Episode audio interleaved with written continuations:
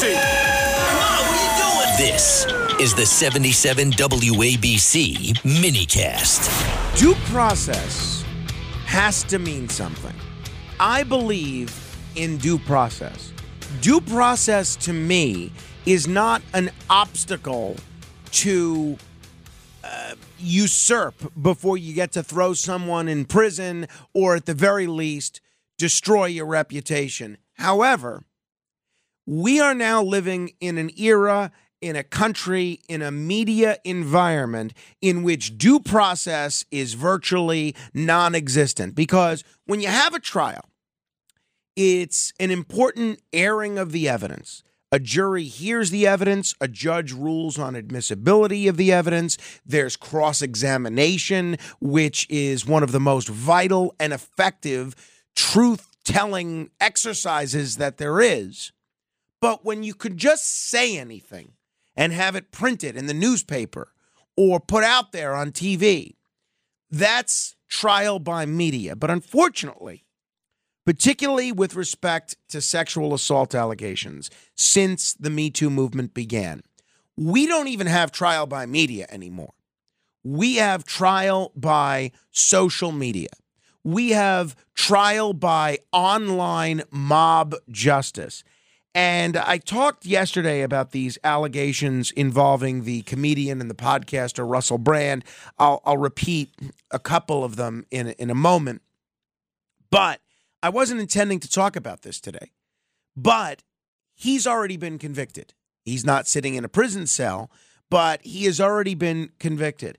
Russell Brand, yesterday, a guy with millions of followers on YouTube, who four women allege behaved inappropriately with them in separate incidents years ago, which he strongly denies, had his content removed from the BBC's iPlayer and BBC Sounds service.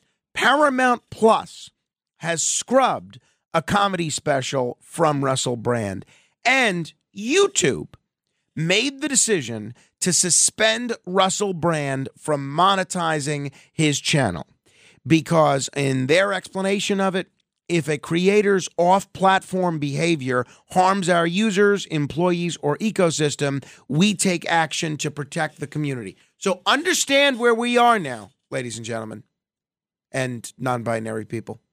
We are now in a place and a time where your livelihood could be threatened where the corporate overseers of the internet, which used to be a place where you could go to be an independent media creator, which used to be a place where you could go to get alternative views out there that weren't being covered in the corporate media. We are now living in a place and in a time where even if you are convicted of nothing, they can demonetize you and deplatform you. Now, Russell Brand pretty much make I mean he's got money, I'm sure, but he pretty much was making his living through YouTube.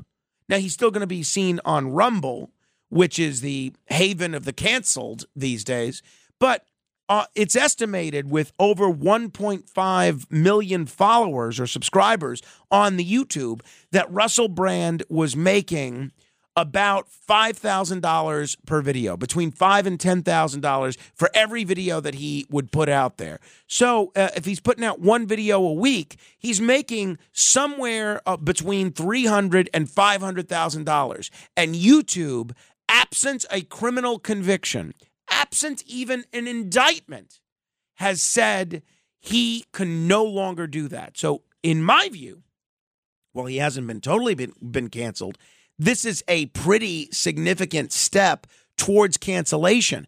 You can't just destroy someone's reputation based on a media report, which is what's being done here. So I wasn't uh, planning on talking about this today, but I happen to do a, a lot more research into this case. And uh, I want to be very clear.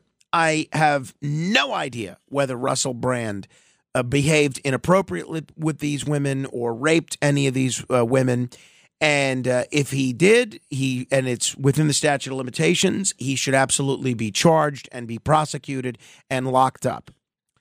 Um, and by the way, certainly possible. Er, He was on drugs and drunk for a lot of the years that are described here. I got uh, someone reached out to me, a listener. I don't know if she wants me to mention her name, but so I won't. But a listener reached out to me that uh, worked on a movie with him, and she said his behavior was totally inappropriate. He would run around uh, flashing his uh, penis all over the place, and that's not exactly that's not exactly a feather in his cap in terms of him behaving gentlemanly at that time. That being said, I think um, so. I, I don't know whether these women are telling the truth or not, or remembering things accurately or not. I will tell you this: I am not going to just believe these allegations absent some sort of an adversarial legal process where these women are questioned and cross-examined and their story is being is able to be compared to the evidence because what we have done here is so da- this is not even a civil suit here. This is nothing. This is two this is four women going to a media outlet channel 4 in great britain and saying russell brand behaved inappropriately. And by the way two of them are claiming uh, that he raped them. And all four of them have acknowledged that they had consensual sex with Russell Brand repeatedly. In the case of one, um, you know, she had consensual sex with him for a couple of years. And then there was one instance apparently where he, um, you know, forced himself upon her. And all all four of these women acknowledge have having consensual sex with Russell Brand. But the other two are basically saying he was controlling and emotionally abusive. Now, that's bad behavior. But as far as I'm concerned, that shouldn't even be mentioned in the same sentence as rape. Rape is one of the most serious crimes that you can allege of someone. And it's something that should be taken very seriously emotional abuse or being controlling or manipulative, it's bad. Not the kind of person I'd want to be in a relationship with, but it's not rape. It's not criminal. It's it's it's the fact that Channel 4 put them into this video together is to me absolutely absurd. Now, I'll tell you what else I found absurd. I watched some of the clips from this Channel 4 documentary about Russell Brand. And the way this was presented by Channel 4 is absolutely horrendous. They didn't just put the facts out there, they didn't just have these women tell their stories. They told them through actors, which I understand. Maybe these women don't want to reveal their identities and come forward. Okay.